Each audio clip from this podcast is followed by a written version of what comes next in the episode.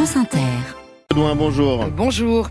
Ils seront 15 tout à l'heure autour du président de la République pour le premier conseil des ministres du gouvernement Attal à 11h à l'Élysée avec des habitués, ceux qui gardent leur portefeuille.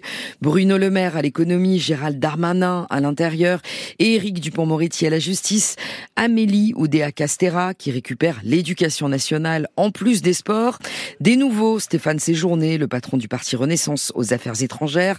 Catherine Vautrin, chiracienne historique au travail et à la santé. Et la plus inattendue, la sarkozyste Rachida Dati à la culture. Parmi les sortants, Olivier Véran laisse sa place de porte-parole du gouvernement à une marcheuse de la première heure, Prisca Thévenot. Et c'est cette première passation de pouvoir qui ouvre le bal ce matin. Bonjour Simon Le Baron. Bonjour. Vous êtes en direct du 72 rue de Varennes, dans le 7e arrondissement de Paris, siège de ce porte-parole du gouvernement. Alors, avec Olivier Véran, Simon, c'est l'une des figures les plus connues hein, de la Macronie qui s'en va? Oui, mais un visage que euh, les Français certes connaissent, mais qu'ils pourraient continuer à voir dans les prochaines semaines et les prochains mois, puisqu'Olivier Véran est pressenti, euh, c'est le nom qui circule en tout cas euh, dans les rangs macronistes, pour prendre la tête de liste du Parti Renaissance aux élections européennes. D'ailleurs, Olivier Véran a commencé à labourer le terrain largement ces derniers mois en se rendant régulièrement dans des villes tenues par le Rassemblement national.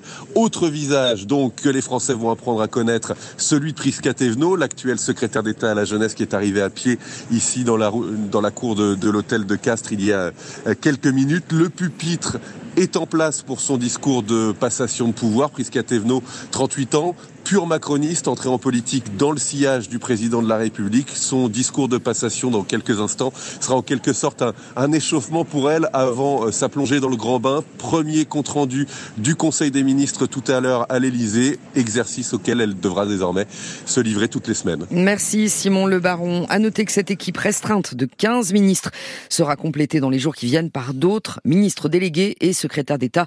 Le portefeuille du logement notamment n'est pour l'instant pas attribué.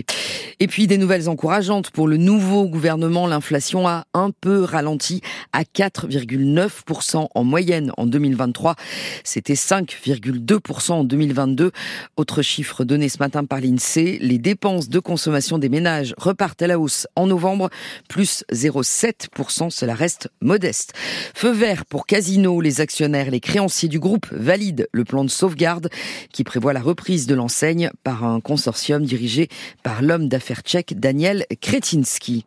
Le coup de matraque porté à Théo était-il légitime? C'est la question centrale du procès des trois policiers qui s'est ouvert mardi devant la cour d'assises de Seine-Saint-Denis à Bobigny. Le principal accusé est jugé pour violence volontaire ayant entraîné une infirmité permanente. Le coup de matraque du policier a déchiré le sphincter du jeune homme. Alors, usage légitime de la force ou geste disproportionné, c'est tout l'objet des débats, Charlotte Piret. Les enquêteurs de l'IGPN sont tous formels sur un point. Théo Luaka n'a pas été violé intentionnellement. Vidéo de l'interpellation à l'appui, il montre comment le policier armé d'une matraque télescopique pris dans l'affrontement et alors que Théo Luaka se débat, n'a pas pu précisément viser l'anus du jeune homme. Il n'en reste pas moins qu'il a été gravement blessé lors d'une intervention de police, relève le commissaire chargé de l'enquête administrative sur les policiers mis en cause. Des policiers qui ont le droit de faire usage de la violence, rappelle-t-il, à condition qu'elle soit légitime et il faut arrêter avec l'image d'épinal des gestes appris en école. Dites-vous bien que les policiers sur la voie publique font comme ils peuvent, lance le même commissaire. Et cette interpellation-là était difficile, certes, mais les coups d'estoc, selon la formule consacrée, ces coups pointés, dont celui qui lui a déchiré l'anus, ces coups constituent un usage disproportionné de la force. C'est en tout cas l'analyse du commissaire qui relève aussi les coups à la tête de Théo Luaka alors qu'il est menotté. Rien ne justifie ce geste, ajoute-t-il.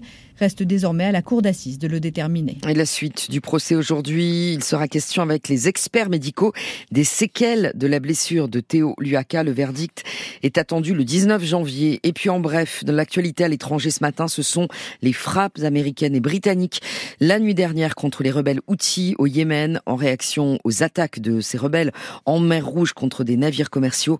Une action militaire saluée par le Quai d'Orsay. Les Houthis portent la responsabilité de l'escalade régionale, écrit le ministère des Affaires étrangères. Des frappes qui, en revanche, sont condamnées par Téhéran et Moscou. C'était le journal de Corinne Audouin sur Inter dans 15 minutes de plus. C'est un nouveau rendez-vous que je vous propose tous les vendredis avec des intellectuels, des chercheurs, des scientifiques, avec un objectif, vous inviter à une expérience de pensée en prise avec l'actualité, en prise avec les enjeux de notre époque. 15 minutes de plus pour provoquer un déclic dans nos esprits. C'est tout de suite avec le Frédéric Gros autour de la question de la guerre.